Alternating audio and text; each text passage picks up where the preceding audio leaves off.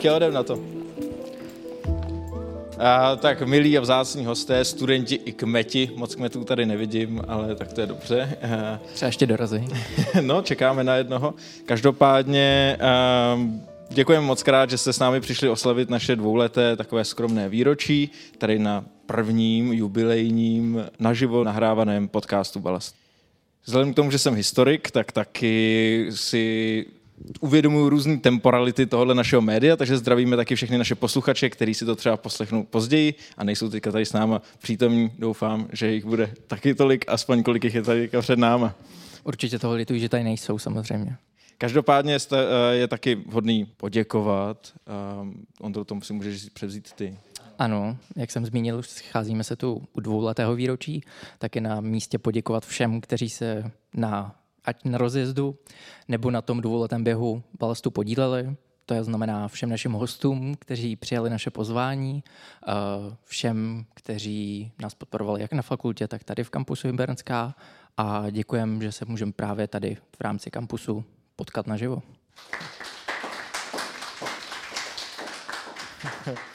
Než dorazí hlavní hřeb, já bych skoro řekl ozdobný oleandr tohohle našeho podcastu, tak eh, začneme s seriály. A to jsou seriály kapitána florbalistů Filozofické fakulty, Kap, uh, Karla Srnského, skoro jsem zapomněl tvoje jméno, Karli. Dobrý den. Dobrý den. A doktoranda filozofie Marka Ketnera. Dobrý den právě se seriálem Marka Ketnera začneme a to je seriál, který nese název Filozofové v krizi. Když jsme před těmi dvěma uh, roky začínali, tak uh, ty už si začal hned s náma v prvním díle a myslím, že tehdy to trochu reflektovalo ten tvůj vztah k filozofii, byl si trochu v krizi, tak, uh, ale myslím, že za ty dva roky se docela ukázalo, že se z toho dá nějakým způsobem, že se s ním dá nějak žít. Oni ty filozofové jsou v krizi skoro pořád, mi připadá. Jo, tak s filozofií se dá žít, když má člověk děti a uh, nájem a uh, všechny normální starosti, tak filozofie je skutečně výborný povolání, ale uh, takový ty krize prostě přicházejí nejenom s těma myšlenkama, ale nějaký s tím životem. No. No a takový, to je pěkný otvírák, ale možná ještě další krizové momenty představí jeden ruský dizident. Jo, já jsem teda uh, na dnešní seriál, který má být nějak jakoby schrnující a má to nějak jakoby reflektovat situaci humanitních věd vlastně vůbec ve společnosti, tak jsem vybral takový mm, krátký text, který zrovna vyšel ve filozofickém časopise Reflexe. Uh, je to od ruského filozofa, který se jmenuje, nebo vystupoval pod pseudonymem Lev Šestov, a působil na přelomu vlastně 20. století. Byl to ruský emigrant, který uh, jako víc ruských filozofů se přesídlil do Francie a tam udělal poměrně velkou kariéru. Další známí jsou například Nikolaj Berďájev nebo Aleksandr Kožev. A e, měl takový jakoby specifický právě i myšlenky o filozofii jako oboru a o tom, co vůbec znamená filozofie. A jeho text, který teď vyšel, se právě jmenuje Co je to filozofie. A už jenom tohle je takový jakoby specifikum filozofů, že se ptají po tom, co vůbec je filozofie. Nevím, jestli se třeba matematici ptají po tom, co je matematika, nebo biologové po tom, co je biologie, ale uh, filozofové mají rádi jakoby vůbec uh, spochybňovat to, co vůbec dělají a nějak se to snažit definovat. A tady uh, Lev Šestov přišel na to, že to definovat moc nejde. A říká tam, že vlastně jakoby zajímavý na té situaci, že jako pozoruhodná schoda na tom, co je filozofie, panuje mezi lidmi, kteří filozofii nedělají. Ty se dovedou jakoby velice lehce shodnout na tom, co asi ta filozofie je, ale na druhou stranu ty, co filozofii dělají, tak ty většinou jako mají naprosto protichudný názory. A to, co by jeden filozof označil za filozofii, je vlastně pro druhýho skoro jako antifilozofie. A tady ta situace vlastně trošičku nám klade problém, když pak jako filozofové máme nějak třeba jako opodstatnit svoji roli ve společnosti nebo třeba, nedej bože, žádat o nějaký uh, peníze, jo, nebo tak. Nebo třeba tak, s rodinou a s nájemem. nebo nějak existenčně vít tak je vlastně jakoby těžký o ty peníze žádat, když vlastně nevíte, co přesně děláte. Takže jakoby takovýhle texty jsou trošičku za trest a uh, jakoby řeči o tom, že vlastně každý filozof má jiný pohled na filozofii, jsou občas uh, trošičku obtížný zkousnout. Ale když to trošičku zasadím do kontextu, tak eh, u něj to má trošku smysl, tady to vymezení filozofie. Jakože vlastně každý filozof si buduje svůj nějaký myšlenkový systém a jednak to odráží jeho temperament, jak vlastně jakoby se vztahuje ke světu a vůbec tam nemá nějaká jakoby objektivní nebo absolutní pravda vůbec co dočinění. To u Šestova jakoby ve filozofii nehraje žádnou roli, což uh, u většiny filozofů hraje velkou roli. A uh, tady ten jakoby přístup, řekněme, velmi rezervovaný k filozofii, se odráží v tom, že takovýhle myslitele, a není to uh, jenom Šestov, ale třeba i Søren Kierkegaard, nebo zkrátka myslitelé, kteří mají nějaký bližší vztah k víře, který mají nějaký jakoby, uh, ještě jiný zakotvení než filozofii, tak často rádi spochybňují nějakou absolutní platnost filozofie. A třeba tady ten Lev Šestov říkal, že vlastně jakoby dobrá zpráva nebo dobrý indikátor toho, um, že vlastně se ty filozofové neschodnou a že žádnou absolutní pravdu nenajdou, protože to znamená, že schopnosti lidského rozumu jsou nějak principiálně omezený, že nemá smysl hledat nějakou jakoby nejvyšší hodnotu nebo nejvyšší pravdu rozumem, ale že se k ní máme vztahovat prostřednictvím víry. A tohle nám umožňuje jednak se i nějakým jako paradoxním způsobem osvobodit podle toho šestova, protože kdybychom se řídili jenom tím, co nám ukazuje náš rozum, tak vlastně to pro něj není jako nějaká svoboda ve vlastním smyslu, která se dá najít podle něj právě jenom díky víře. Takže takovýhle jakoby vlastně složitá argumentace nakonec pro něj vede k tomu, že um, jako je to moc dobře, že nemáme jasnou představu o tom, co je filozofie, že nemůžeme ten svět jakoby racionálně poznat, že se můžeme uh, právě utéct k víře, k jiným způsobům vztahování se ke světu, Samozřejmě nám to moc nepomáhá, když chcem pak udělat kariéru jako filozofové, ale uh, to už je druhá otázka. No a uzavírá ten svůj uh, esej vlastně takovým poukazem na to, že podle něj téměř kdokoliv, kdo se jakoby chopí filozofie a dá tomu dostatek času, tak nakonec si s ní dokáže nějakým způsobem poradit, že to není nějaká jakoby nepřekonatelná překážka dělat filozofii. A zmiňuje například Napoleona, který když byl na konci svého života uvězněný na ostrovu svatá Helena, tak začal filozofovat. Najednou, když se dostal do temné cely a neměl jakou zemi, kterou by si podmanil, tak si najednou snažil podmanit filozofii. A Šestov říká, že vlastně se mu to pak nakonec docela i podařilo, takže když vlastně Napoleon může se stát jako dobrým filozofem, tak není důvod vlastně jako tím nějak ztrácet svoji kariéru nebo nějaký jako životní uh, svoje možnosti nebo energii. Takže jestli chcete, tak tohle je asi jeden z příspěvků do dnešní diskuze o tom, jaká má filozofie smysl a kolik peněz uh, by se do ní mělo investovat. Takže taková současná, současná krize filozofie. Tak možná se v současných krizích ta jako argumentace Napoleonem a jeho válečnými úspěchy by možná zafungovala při tom financování. Eh, já si myslím, že jo. Samozřejmě ty poklady... Možná tě čeká bohatá kariéra ještě. Asi jo. Doufujeme, že nějaký světový vůdce se uteče k filozofii a pomůže nám trochu to zpropagovat. Každopádně já jsem se tam, Markus, to odnes, že pokud člověk chce nalézt cestu k filozofii, tak je dobré nechat se zavřít na pár let do vězení. Nemusí to být vězení známe slonový, slonovinový věže, asi to může být jakákoliv místnost. Ano, nebo jakýkoliv ostrov opuštěný. Hlavně to musí být temný a nesmí tam být moc co na práci. To vlastně mi trochu připomíná tady tu místnost, takže možná, aby jsme všichni odešli jako filozofové na startu, na startu dobré kariéry.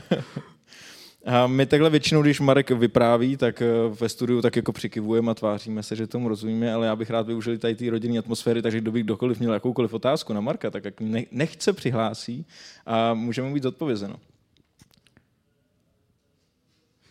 Všichni taky přikivují, Marku, je to dobrý. Já nevím, jestli uh... na tohle se dá vůbec něco zeptat.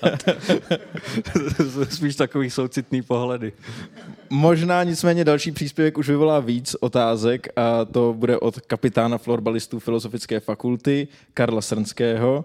Karle, um, my tady neděláme aktuality v tomhle našem jubilejním díle, ale přece jenom bych tě možná úplně na začátek tě poprosil, aby se jednu aktualitu jsem tak jako vložil a to je něco, čemu se věnuješ možná víc než svému studiu a to je právě výkon florbalistů Filozofické fakulty. Tak máme uzavřenou sezónu. Jak se dařilo?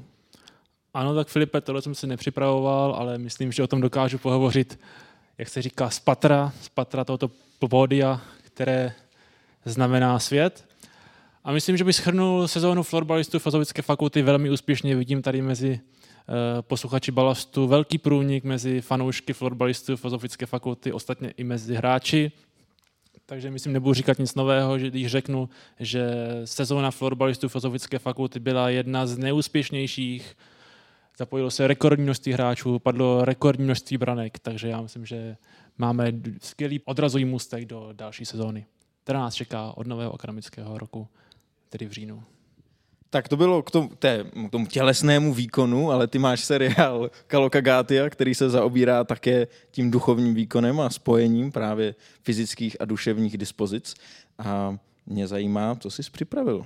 No já jsem se rozhodnul, jak jste na začátku s Ondrou říkali, že vlastně ten náš balast výroční je trošku bilanční, tak kdybych taky se pokusil nějak bilancovat a vlastně schrnout celkově ten přínos, ani ne přínos, ale spíš propojení sportu a humanitních věd. A když tady máme takové početné publikum, tak bych možná zkusil nějakou jistou interakci uh, s publikem a zeptal bych se, kdo z publika slyšel všechny mé příspěvky, všechny mé seriály Kalokogáty a podcastu Balast. Prosím, ruce nahoru. My s Markem se hlásíme. Počítá se to? Ano, já teďka obracím na diváky, kteří jsou pouze u našich přijímačů, kteří nás buď poslouchají živě, jako na, moje rodina Vrchlabí, nebo nás poslouchají zpětně.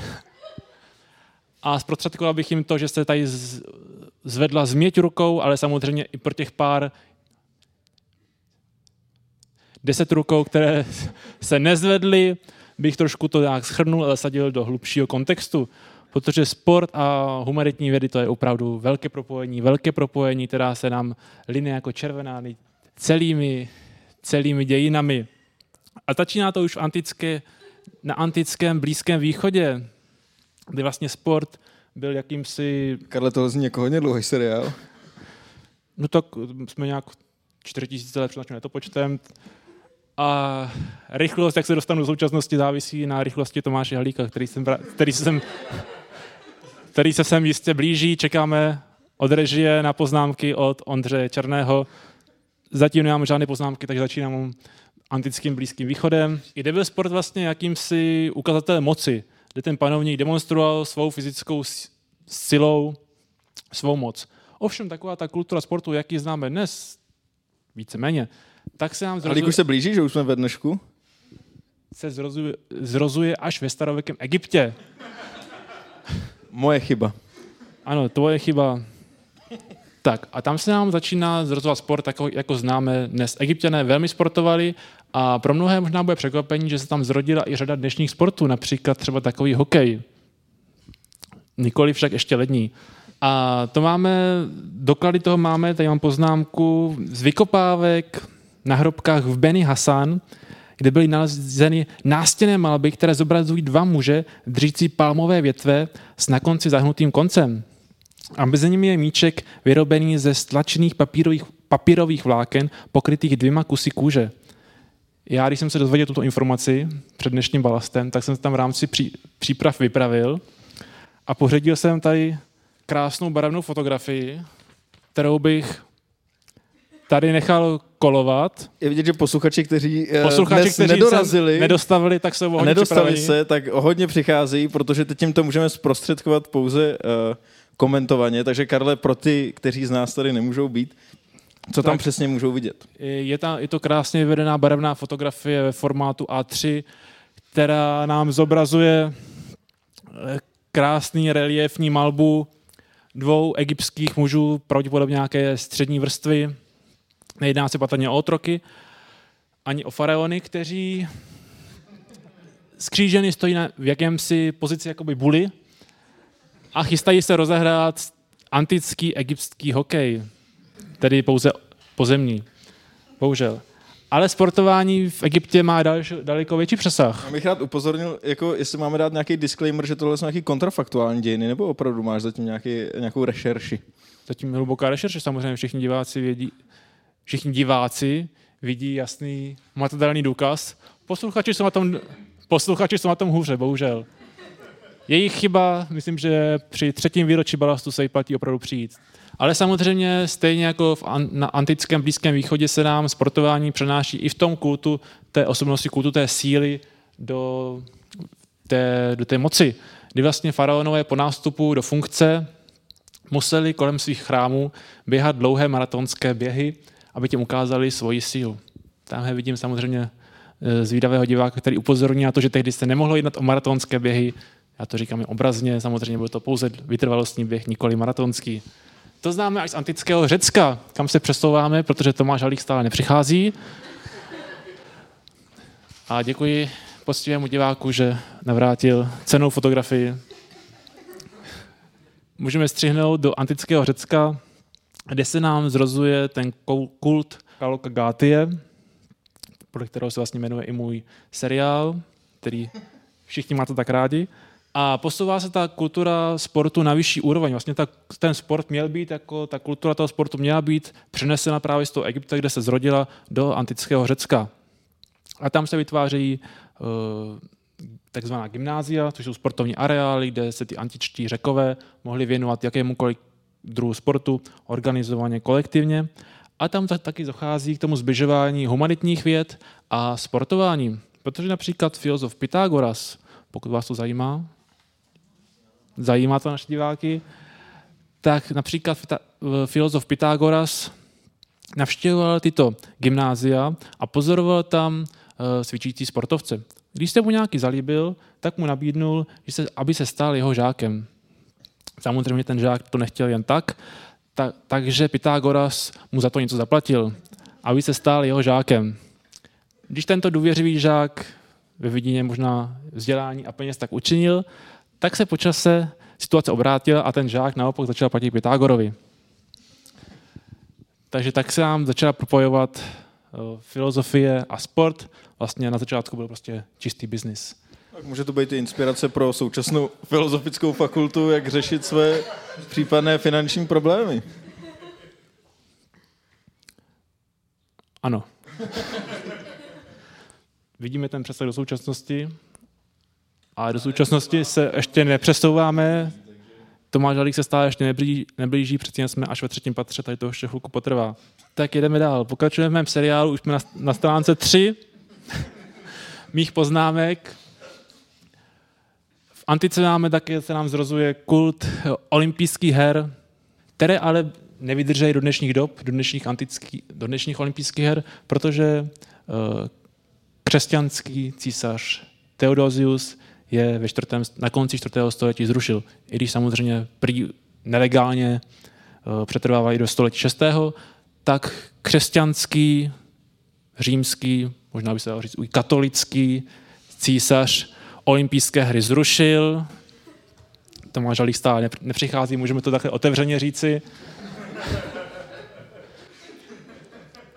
A tím nastává úpadek sportování a i olympismu. Jak asi většina tady slyšela můj seriál, myslím, že někdy s prosincem, hovořil jsem o takzvaných artušovských hrách, které na to v době středověku částečně navazovaly, ale s počátkem 15. století i tento artušovský, artušovské sportování spor, skončilo a nastala takzvaná sportovní doba temna. Já tomu tak říkám. A doba ledová možná, ne? Trochu. No, nastalo jste ochlazení, ale doba ledová ne, protože furt tam byly nějaké, no i čtyřetířské turnaje taky postupně skončily, takže možná i doba ledová, Filipe. Já pracuji na akademické sféře s dobem temna, ale můžeme použít ten termín doba ledová, který ovšem není, není vyloženě humanitního původu. Jak říkal Marek, tak ty biologové, geologové tolik eh, se neptají, co vlastně dělají za práci a ví, co dělají, tak možná si můžeme vypůjčit i tady ty termíny. Dobře. Teďka ta, dostáváme se do tohoto sportovního temného ledového intermeca. A ocit... se teda zrodil ten lední hokej, jestli správně chápu. Tak ta idea toho hokeje vlastně tady byla celou tu dobu těch historie. Ta myšlenka tady byla. Ten platonský ideál byl, ale nebyl přítomný tady v té fyzické podobě. To bylo v době antického Egypta, starověkého Egypta, a potom ten ideál zůstal jako dlouho skryt a zrozuje se až na konci století 19.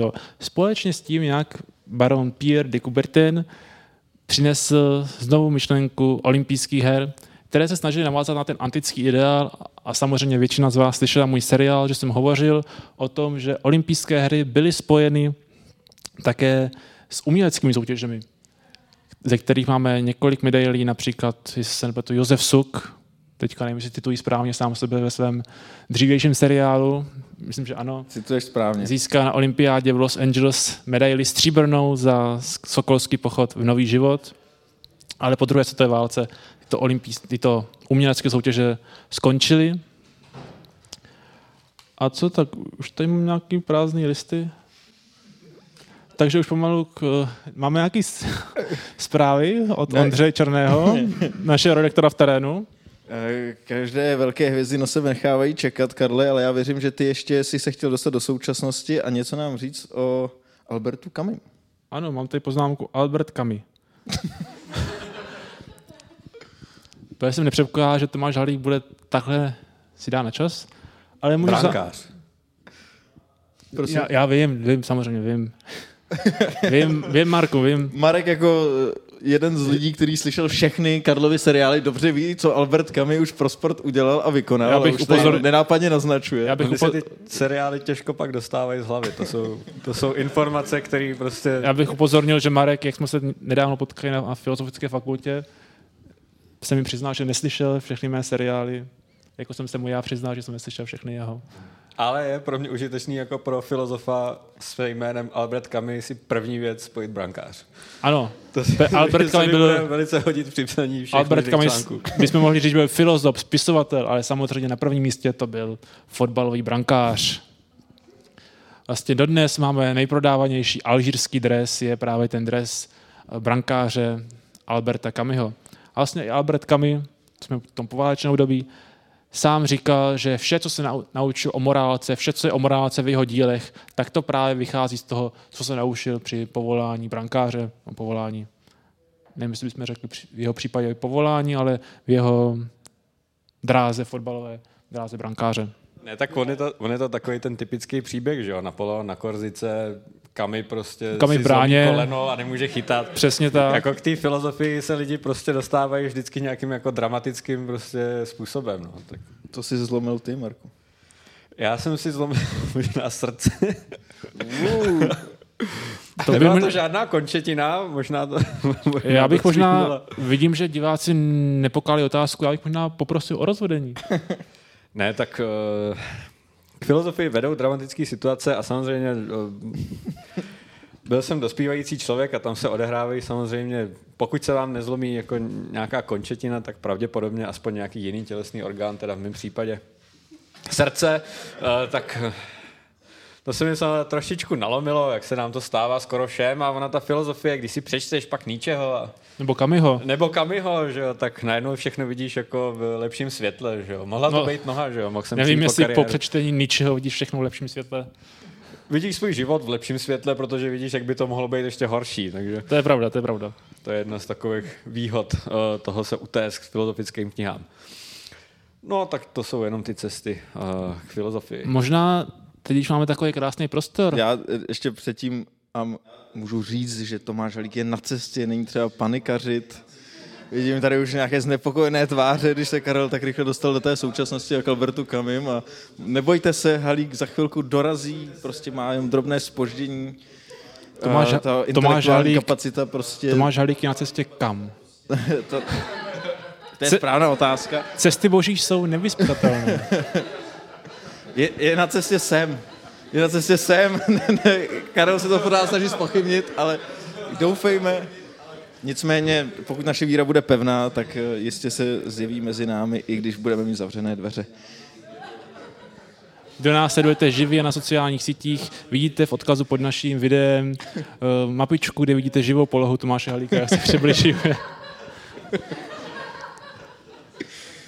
Tudíž se nemusíte bát, teď to pravděpodobně vidíte zhruba na stanici Mustek, takže Věřím tomu, že tak eh, za pět minut už tady bude. Tudíž... Já nevím, jestli jsme dali prostor pro, dotá, pro dotazy dostatečný. Jestli by ještě posluchači, možná, že... Můžeme i tuhle krátkou přestávku Možná, využít, že, uh... že je lehký ostych, že přeci jen ty posluchači jako se bojí, že by nebyli slyšet, že když Karel já třeba půjdu interaktivní, takže možná... S, s mikrofonem mezi diváky, jestli by třeba... Karel jde s mikrofonem za sportem. Tak třeba... Dobrý den, jak se jmenuješ? Krištof Báč. Krištof Báč, ahoj Krištofe, jak jsi přišel na dnešní balast? Hmm. Asi, pě, a, asi pěšky. Měl bys nějaký dotaz? Uh, ne. Neměl, to svým moc nepomohl. A tady hele, vidí, vidíme dalšího. Dobrý den, jak se jmenujete? Dobrý den, Martin. Ahoj Martine, dobrý den. Měl bys nějaký dotaz, nebo měl byste nějaký dotaz na dnešní účinkující? Případně na mě? Mám dotaz tady na pana Karla Srnského. Chtěl bych se zeptat, když mluvil o té kalogagáty v minulosti, tak jak se to třeba projevuje v současnosti se sportem? Pro posluchače, kteří tady nemůžou být, tak Karel právě za své role, řekněme, reportéra mezi obecenstvem se rychle přesmíkl, aby se stal uh, moderátorem, který odpovídá. Já myslím, že to je velmi zajímavý a zvídavý dotaz. A myslím, že už jsem to částečně naznačil v té problematice florbalistů Filozofické fakulty, kde se nám nejlépe propojuje ten antický ideál Kalkagát je tedy sportování, ale například potom tu filozofickou část, tu humanitní vidíte v reportech, které můžete číst na našich sociálních sítích. Tam je ten ideál Kalkagát je sportování a humanitních věd úplně nejlépe propojený. Tak jo, Karle, děkuji moc krát. Děkujeme taky Markovi Ketnerovi za jejich seriál.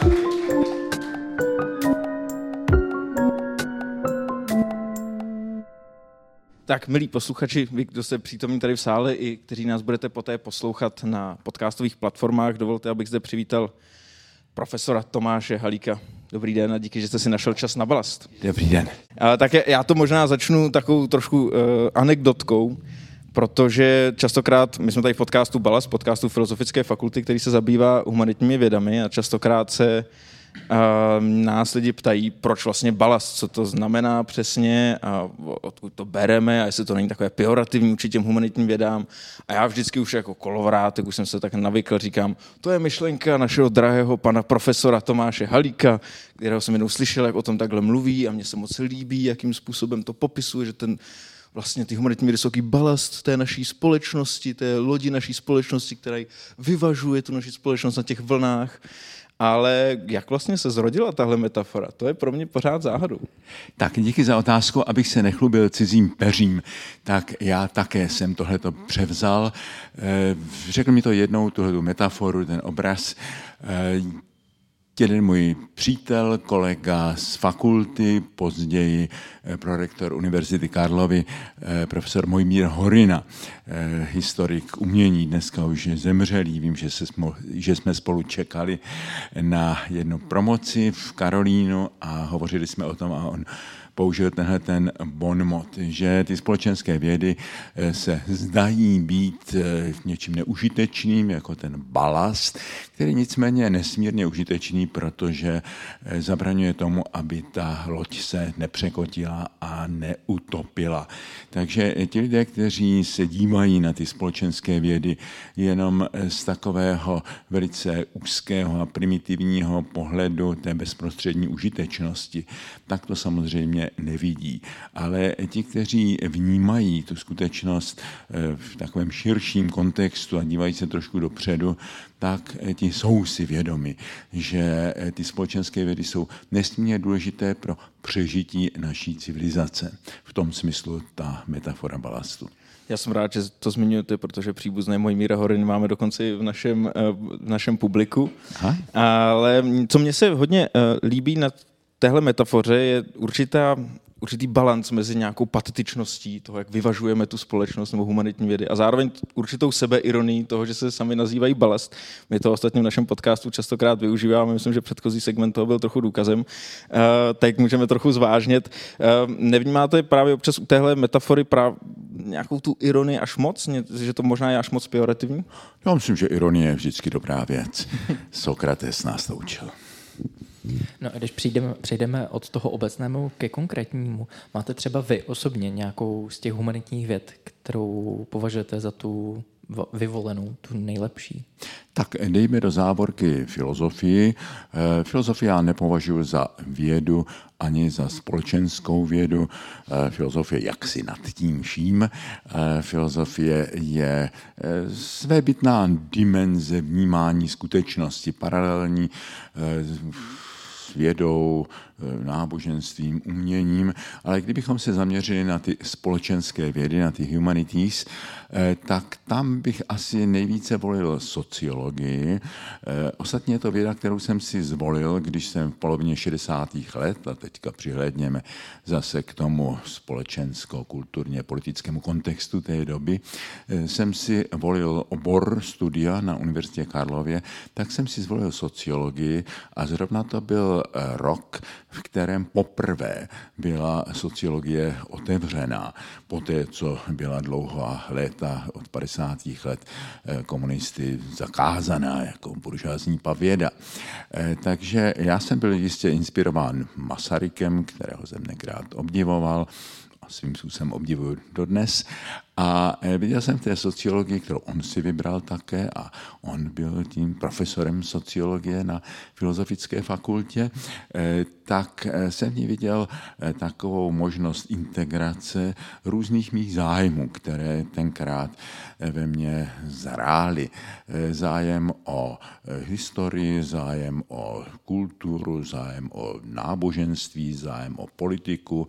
No tak jsem si říkal, vlastně ta sociologie mě ukazuje takový pohled nebo možnost studia eh, všech těchto těch oborů.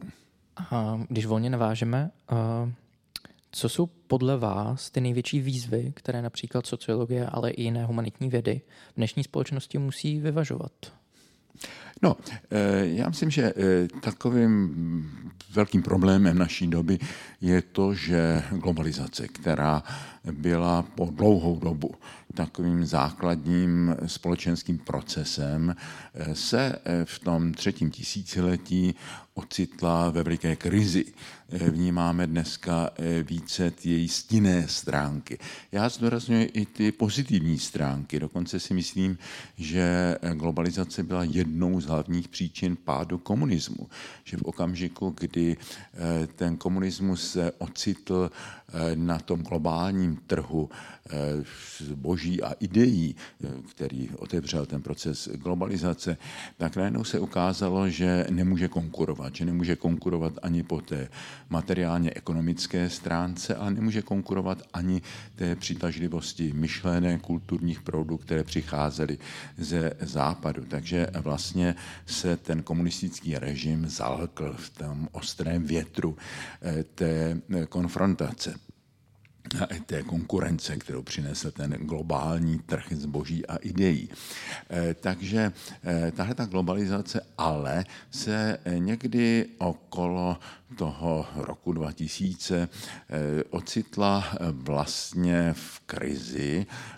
Jedním ze signálů byl hned na Prahu toho našeho století nebo našeho tisíciletí ten útok na Manhattan, pak přišli různé krize ekonomické, prohloubily se ty ekologické problémy, eh, nyní válka a tak dále. Předtím pandémie, eh, takže se ukázala i ta globalizace zla, nejen ta globalizace dobrá.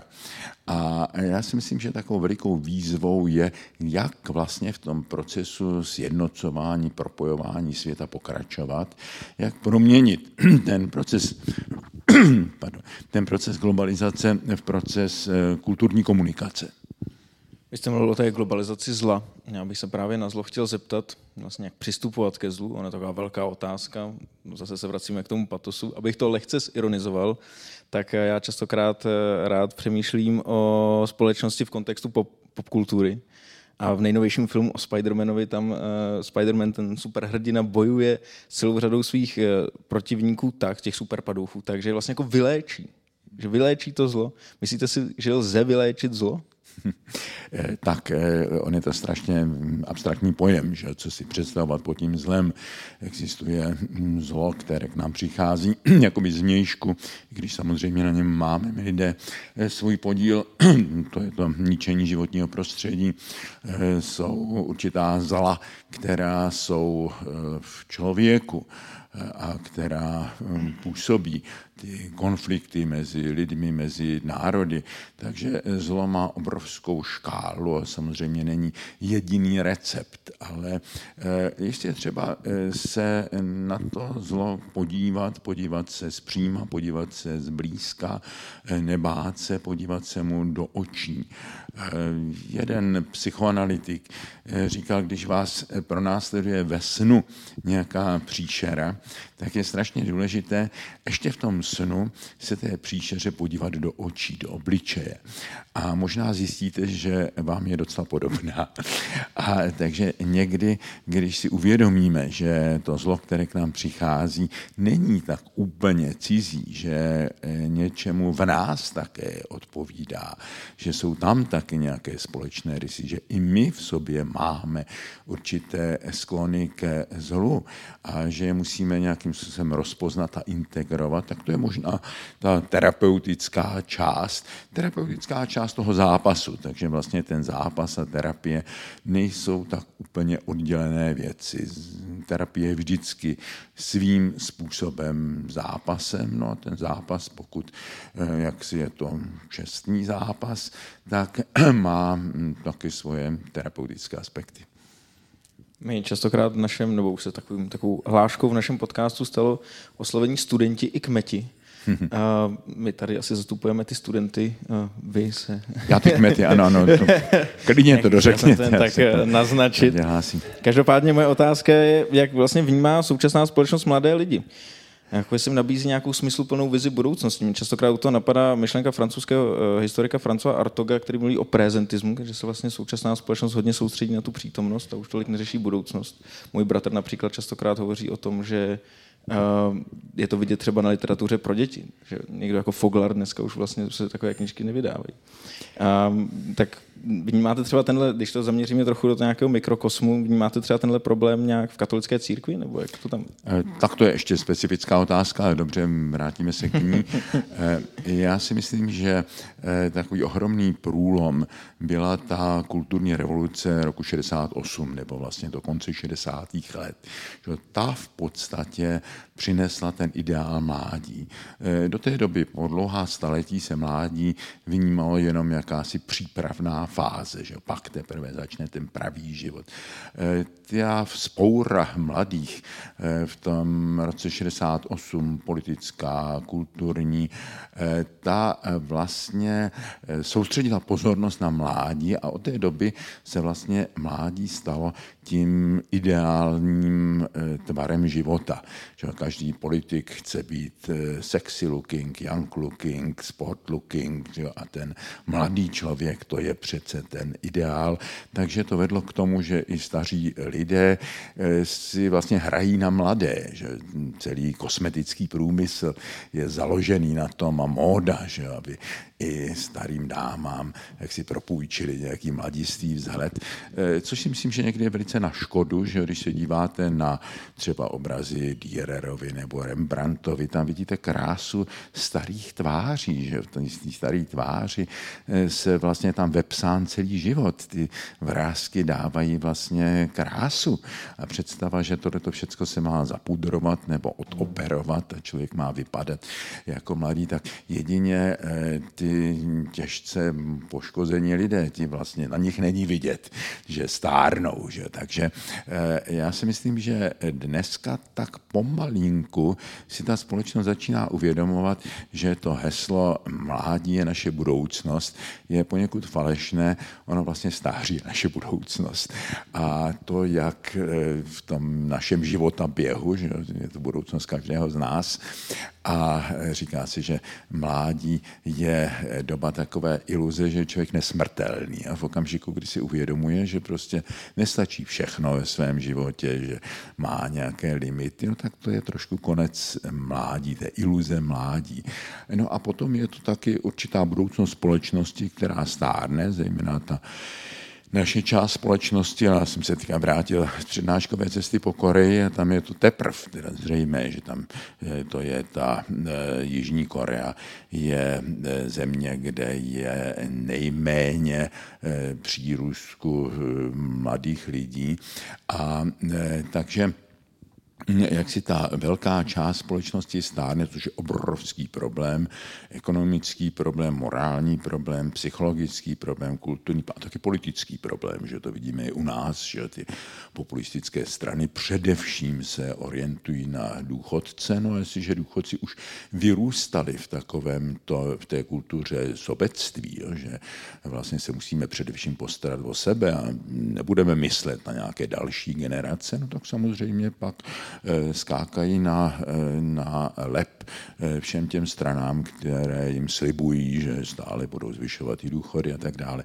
Takže v tomto smyslu se možná pomalu ta pozornost přesouvá k těm starým. Ne moc v tom, že by se o ně dobře postarala, jo? Ale v tom, že je využívá, že si uvědomí, že prostě budou mít v té společnosti většinu a to je stále víc a víc a to bude veliký problém. Takže v tomto smyslu možná eh, ta mládež se dostává pomalu do stínu hm, té narůstající eh, staré populace. Možná je takovou doplňující otázku, protože se nám tam line nějaká linka, řekněme, těch přírodovědných věd, nějaké lékařství, jak prodlužovat dlouhověkost a tak dále, ale je nějaká, eh, co je tam prostor pro humanitní vědy, jak se vlastně s tímhle vypořádat, s tím procesem uh, Já si myslím, že určitě ano, že, eh, že rozhodně teda pro eh, psychologii a všechny ty psychologické obory, že, protože tam je třeba jak si podporu, jistě i pro filozofii, že jeden z mých učitelů Radim Palouš psal o komenského škole stáří, jestli se zabýval tím, to otázkou stáří, důstojnosti stáří a připomínal, že Komenský vlastně viděl celý život jako školu a ta škola stáří, že je velmi důležitá. Takže e, jistě nejenom ty společenské vědy a medicína především, ale i ty psychologické vědy a pak i ta spiritualita. Vy jste se ptal na katolickou církev, tak já si myslím, že e, jak si tam vždycky bylo vědomí, že člověk eh, s tím stárnutím zraje a často si klade ty metafyzické otázky. I když dneska možná trošku jinak než dřív, já si pamatuju na poslední rozhovor s velkým německým teologem Johannem Baptistem Mecem, krátce před jeho smrtí, on jako starý člověk, když už přestal učit na univerzitě, tak eh, působil jako duchovní eh, v ústavu pro staré lidi. Říkal, to by si nevěřil, jaké jsou hluboké pochybnosti, i náboženské pochybnosti starých lidí. A vlastně se tím nikdo nezabývá. Je? Takže já teďka jsem trošku vyvolal takovou debatu na tohleto téma a vidím to, že a e, svým způsobem jako to zakouším já, když e, já si pamatuju, že jsem kdysi dávno mluvil s jednou takovou starou řeholnicí, která byla opravdu velmi svatá žena. A tam mě jednou řekla, víš, já ve stáří, jako ten pán Bůh je mě v něčem blížší a v něčem vzdálenější. Já jsem tomu vůbec nerozuměl. A teďka tomu trošku rozumím. Jo? Že, e, člověk už se otevírá určitý smysl pro některé e, třeba hlasy Bibli. Jo? Kniha Kazatel je nádherná kniha, ale to je porozumí jenom starý člověk. Tam e, je vlastně to vyjádření toho, že dávají to do úst Čalamouna, který už všecko viděl, všecko poznal a říká marnost nad marnost, jo, že někdy eh, jako je člověk najednou tak jako sid životem jo, a e, cítí takovou melancholii, že mnoho velmi vzdělaných a moudrých lidí také bylo vlastně pokoušeno takovou zvláštní melancholii, únavou ze života. Jo, a to si myslím, že eh, dneska dost, dost je, jo, že ten člověk už tak moc netouší po nějakém věčném životě, pokud si ho představuje jako jenom nějaké prodloužení toho života tady, takže už toho má vlastně trošku dost, jo, že už toho tolik prožil, tolik viděl, už je z toho unaven a že vlastně ta představa nějakého eh, hlubokého spánku eh, je mu vlastně bližší, jaký ten odpočinek, eh, než to, že prostě pořád by se ještě za tou za těmi dvířkami smrti, to mělo nějakým způsobem pořád pokračovat. Jo. Samozřejmě ta křesťanská vize věčného života, to není jenom to pokračování toho života tady, že to je nějaká transformace, o které vlastně nic moc nevíme a máme jenom módu naděje ale eh, ti, kdo si to představují takhle, že proto byli populární, že takový ten zvulgarizovaný buddhismus a představa, že eh, jako ty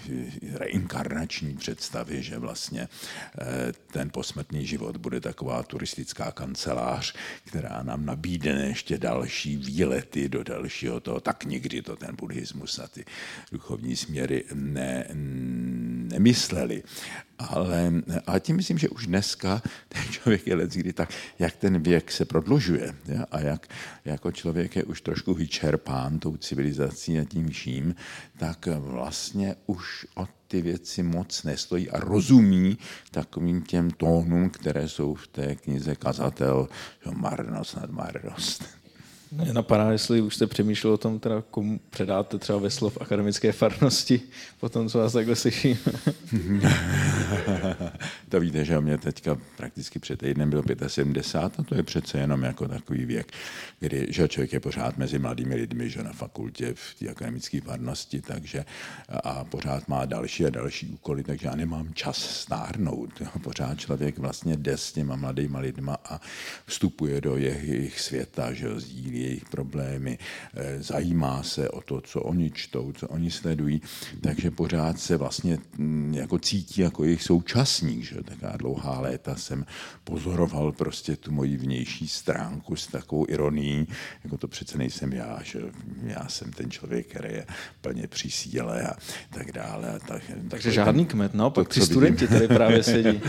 to, co vidím v tom zrcadle, že jo, to je jenom nějaký takový stín a najednou mě jako přišlo na hrome člověče, možná jestli to opravdu ty, jo.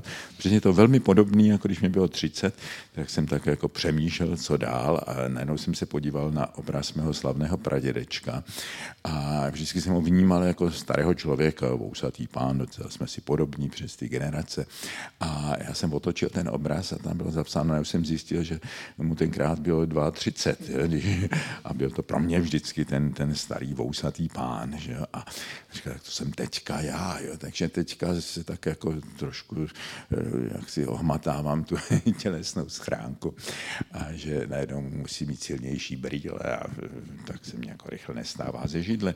Tak říkám, Hrome, ten, ten, ten dědek, na který se koukáš, možná si to opravdu ty. Jo, ale je asi dobře, že to začíná od té tělesné schránky a ne od, od, od duše. A, protože už se nám chýlí trochu čas, ale ještě bych se rád zeptal na jednu otázku. A, vy už jste zmínil, že jste začal studovat sociologii v 60. letech. Mm-hmm. A, a teď jsme v 21. století. Dokázal byste třeba stručně říct, jak se posunula instituce, jako je Filozofická fakulta, to víte, dobu? strašně se posoudila, strašně. Já jsem vlastně zažil ty úplně nejkrásnější léta, možná nejkrásnější v celé té historii Univerzity Karlovy. To si myslím, že byla ta druhá polovina těch 60. let a já jsem přesně tuhle tu dobu zažil, jo, tu dobu, kdy eh, jako my jsme měli ty naši učitelé, tak to byli lidi, kteří nastupovali vlastně na počátku 60. let jako mladí marxisté, že někteří z přesvědčení, někteří asi jaksi z, z donucení, ale eh, během těch 60. let oni vlastně tak lehce pozvolna konvertovali od toho marxismu nebo od toho marxismu k leninismu, především k tomu evropskému marxismu, že jo, potom k takovým těm směrům, eh, ta frankfurtská škola, že jo, pak se začínali zajímat o eh, psychoanalýzu a Heideggera. No a pak přišel ten uh, veliký okamžik toho 68. roku, jara, že, kdy se vrátili ty velké postavy, uh, jako byl Jan Patočka, naprosto si pamatuju jeho první přednášku, nebo první přednášku Václava Černého, že a najednou ta fakulta byla obsazena hvězdami, a e, s nimi tam byl člověk, jako byl Milan Machovec, že, který úžasně uzrál během toho, e, jako byl Karel Kosík že, a mnozí další. Takže e, my jsme zažili přesně těch pět let toho mého studia, to byla tahle ta doba od té, když zarálo to pražské jaro 67, já jsem založil už vlastně v, na počátku druhého ročníku, ne v prvním ročníku, na první debatní klub na Univerzitě Karlově. A pozvali jsme tenkrát ty eh, novináře a eh, spisovatele ze zrušených literárek. Byl mezi námi Václav Havel, tenkrát začalo to naše přátelství 40 leté a všichni tihleti eh, novináři z těch literárek, chtěli jsme je konfrontovat tou komunistickou tehdejší mocí, no a tam vlastně začínalo to Pražské jaro, že jo? to byl jeden ze zdrojů toho Pražského jara, byla ta filozofická fakulta, no ale potom právě v tom e, roce, kdy já jsem končil, tak přišly ty velké čistky, že jo? ty nepřišly bezprostředně v 68. Svým způsobem ten 69. a 70. byl ještě největším eh, jaksi plodem toho Pražského jara, no ale pak jako začaly ty čistky, že ty odešly. Já v roce 72, když jsem měl doktorskou promoci, tak jsem tenkrát měl tu řeč eh, v Karolínu, kde jsem eh, strčil do kapsy ten eh, předepsaný projev Děkujeme straně a dělnické třídě a poděkoval jsem profesorům, kteří byli vyhozeni, vzpomněl jsem na Jana Palacha a tak dále. No samozřejmě jako obrovský průšvih, že sotva jsem to dořekl, tak mě ty lidi všichni v, té, v tom aule, kteří měli ty kitky pro své absolventky, mě přinesli ty kitky. Já jsem tam stál s takovou obrovskou záplavou květin, že ohromný potlesk a tak dále, ale někdo hned o tamtat běžel na sovětské velvyslanectví. Ze sovětského velvyslanectví to šlo na UVKSČ, z UVKSČ to šlo na městský výbor KSČ. Já jsem o ničem nevěděl, že to takhle jako běží, že tam to obrovský skandál, že co se to stalo a tak. A e, pak to došlo až ke kádrováku e, jednoho podniku, v kterém já jsem tenkrát nastoupil jako sociolog. No a najednou jsem viděl, ano, Zarach, že nikdy, teď mě řekl, nikdy na věčné časy nebudu moc přednášet na vysoké škole. Ty věčné časy trvaly poměrně dost dlouho, no, skoro 20 let, ale eh, tam byl vlastně docela rozumný ředitel, který tam ještě to měl takový, nechci držovat, ale takový eh, komický trošku, že ten kádrovák si vyžádal ode mě jako nějaký vysvětlení té řeči. Já jsem celou noc jsem přemýšlel, pak jsem napsal takový, že se nemá mám za co stydět a že za tím stojím a že jsem končil že ten projev tím citátem z Karla Čapka, že pravda je víc než moc protože je trvalá. Já jsem říkal, tak tohle přece to máte na standardu prezidenta republiky, pravda vítězí, jestli v tom vidíte prostě nějaké dvojsmysly, no tak se vy zamyslete nad sebou, že já jak za tímhle tím stojím. A, no a on si to složil do, do, do, do, do saka a potom odešel na schůzi KSČ, kde ho ranila mrtvice a zemřel. A pravděpodobně byl, pravděpodobně byl pochován s tím mým projevem v kapse a možná mu to pomohlo u nebeské brány, nevím. Ale... Jsi skoro jak uh, sladký kozina. A já jsem potom zašel za tím ředitelem, který byl slušný člověk a říkal, podívej se dobře, já to nějak vyřídím, já tam napíšu, že jsem to s tebou vyřídil. Jo, bylo to v pořádku, no a potom samozřejmě přišly další výslechy a výslechy a různé eh, historie, eh, ztráty, mm, různý zaměstnání, až jsem nakonec skončil jako psychoterapeut na protialkoholní klinice, kde si myslel, že už asi nemůžu nikoho zkazit a tam jsem přežil tu větší část té, té eh, normalizace. Takže eh, tohle je kousek té historie. Takže já jsem zažil tuhle tu, eh, potom jsem zažil teda tu normalizaci, ale to už jsem byl venku, že? a to byla šílená doba. Že? A e, potom e, v listopadu 89 jsem přišel na fakultu během té stávky studentské a začal jsem tam e, takový seriál přednášek, co nás ve škole neučili, jo, o těch všech zakázaných, zakázaných tématech. Vrátil jsem se na univerzitu, začal jsem na teologické fakultě, ta byla dost hrozná, takže po třech letech jsem tam byl také vlastně vyakčněn, ale přešel jsem na filozofickou fakultu, což dneska vidím jako obrovskou, eh, obrovský dar. Jo? A je to takové poučení pro život, že když vám se některé dveře zavřou, tak člověk nemá na ně nějak zběsile bušit, ale podívat se, jestli se mu tím neotevřely nějaké jiné. Jo? Když znáte teologické fakultě, tak nikdy se mi neotevřou ty možnosti, jako jsem měl na té filozofické fakultě, prostě začít jezdit po celém světě, přednášet, získávat prostě různý doktora a tak dále, tak dále.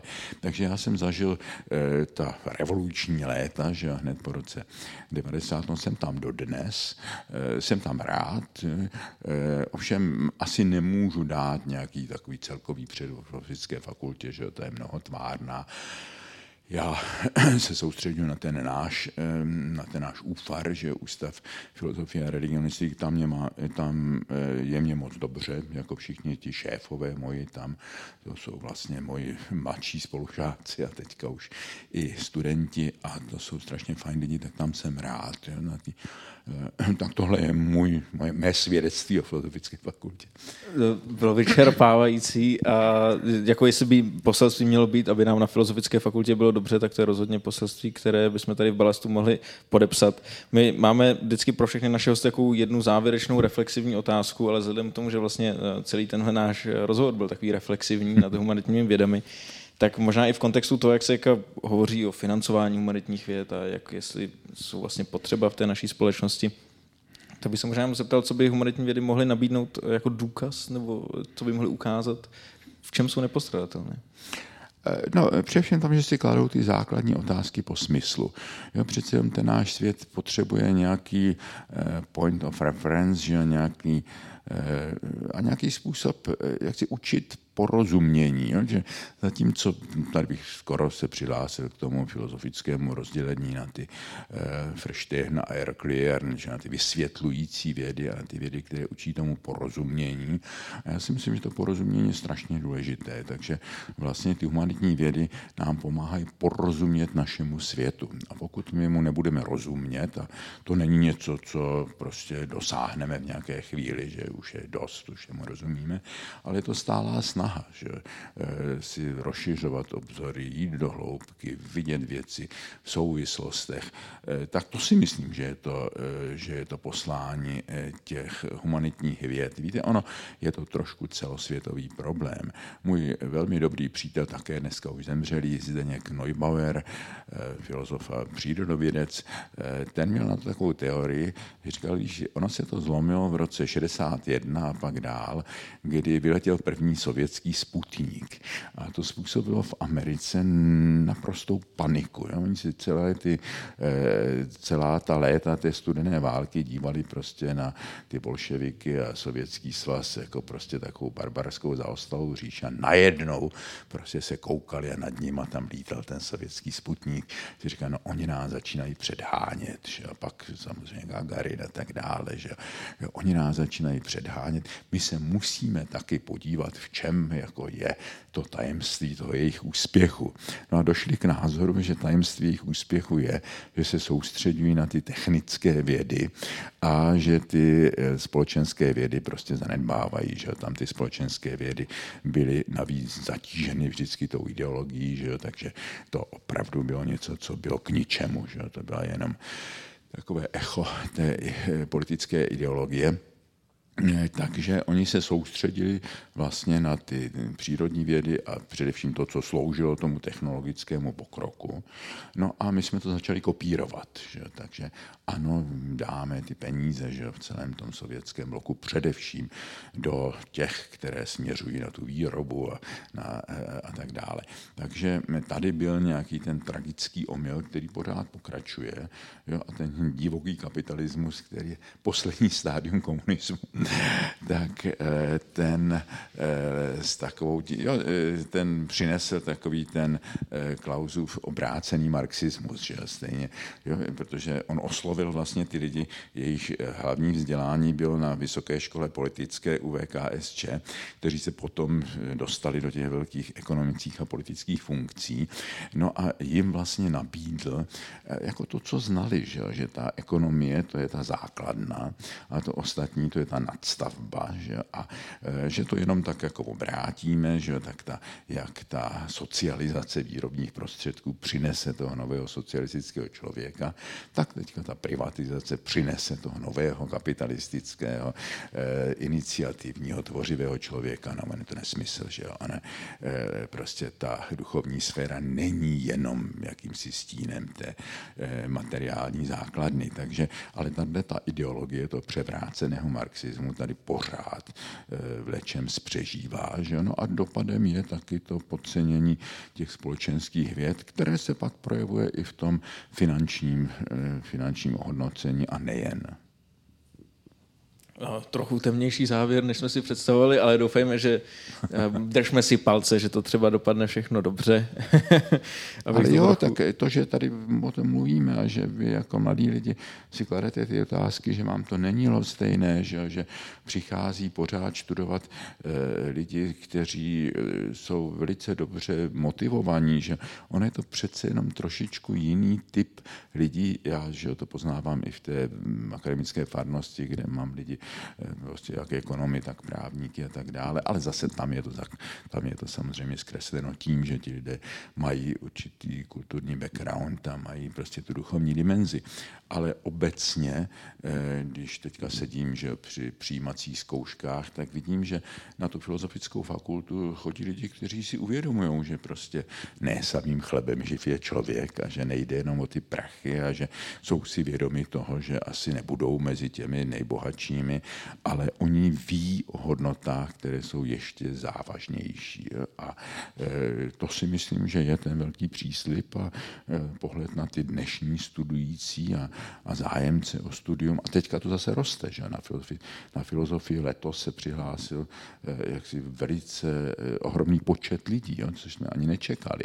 Takže přece jenom se něco láme, že od toho, že všichni jako běželi na práva, na ekonomii s představou představou vlastně té kariéry a peněz. Takže je tady nemalá eh, entita jako lidí, kteří mají nějakou hlubší motivaci. No já doufám, že oni budou dobře reprezentovat ty, eh, ty společenské vědy a i tu naši společnost. Když se lidé hlásí na filozofii, jak říkal tady Marek Kettner před vámi, tak se vždycky něco láme, s tím souvisí. Tak doufejme, aby se toho lámalo taky hodně v nás a Moc krát děkuju, že jste přišel za námi tady do Balastu, nám osvětlit tu metaforu, kterou tak rádi používáme. A taky dovolte, aby jsme vám popřáli všechno nejlepší k vašim narozeninám a dali vám takový malý upomínkový předmět na, na, na balast. Já jsem tam koukal na tu korunu, takže... No, samozřejmě, to si taky můžete říct. Ale po ní tak, Tady takový malý upomínkový předmět a také uh, něco k občerstvení. O, děkuji. Děkuji, to vypadá krásně. To bude kniha. Ne, ne. ne, ne je, to, je jo, to obraz. Ano, ano. A něco spirituálního. Něco spirituálního. Přesně Jasně. tak. Mějte se moc hezky, děkuji, děkuji vám. Děkuji moc krát. Děkuji vám.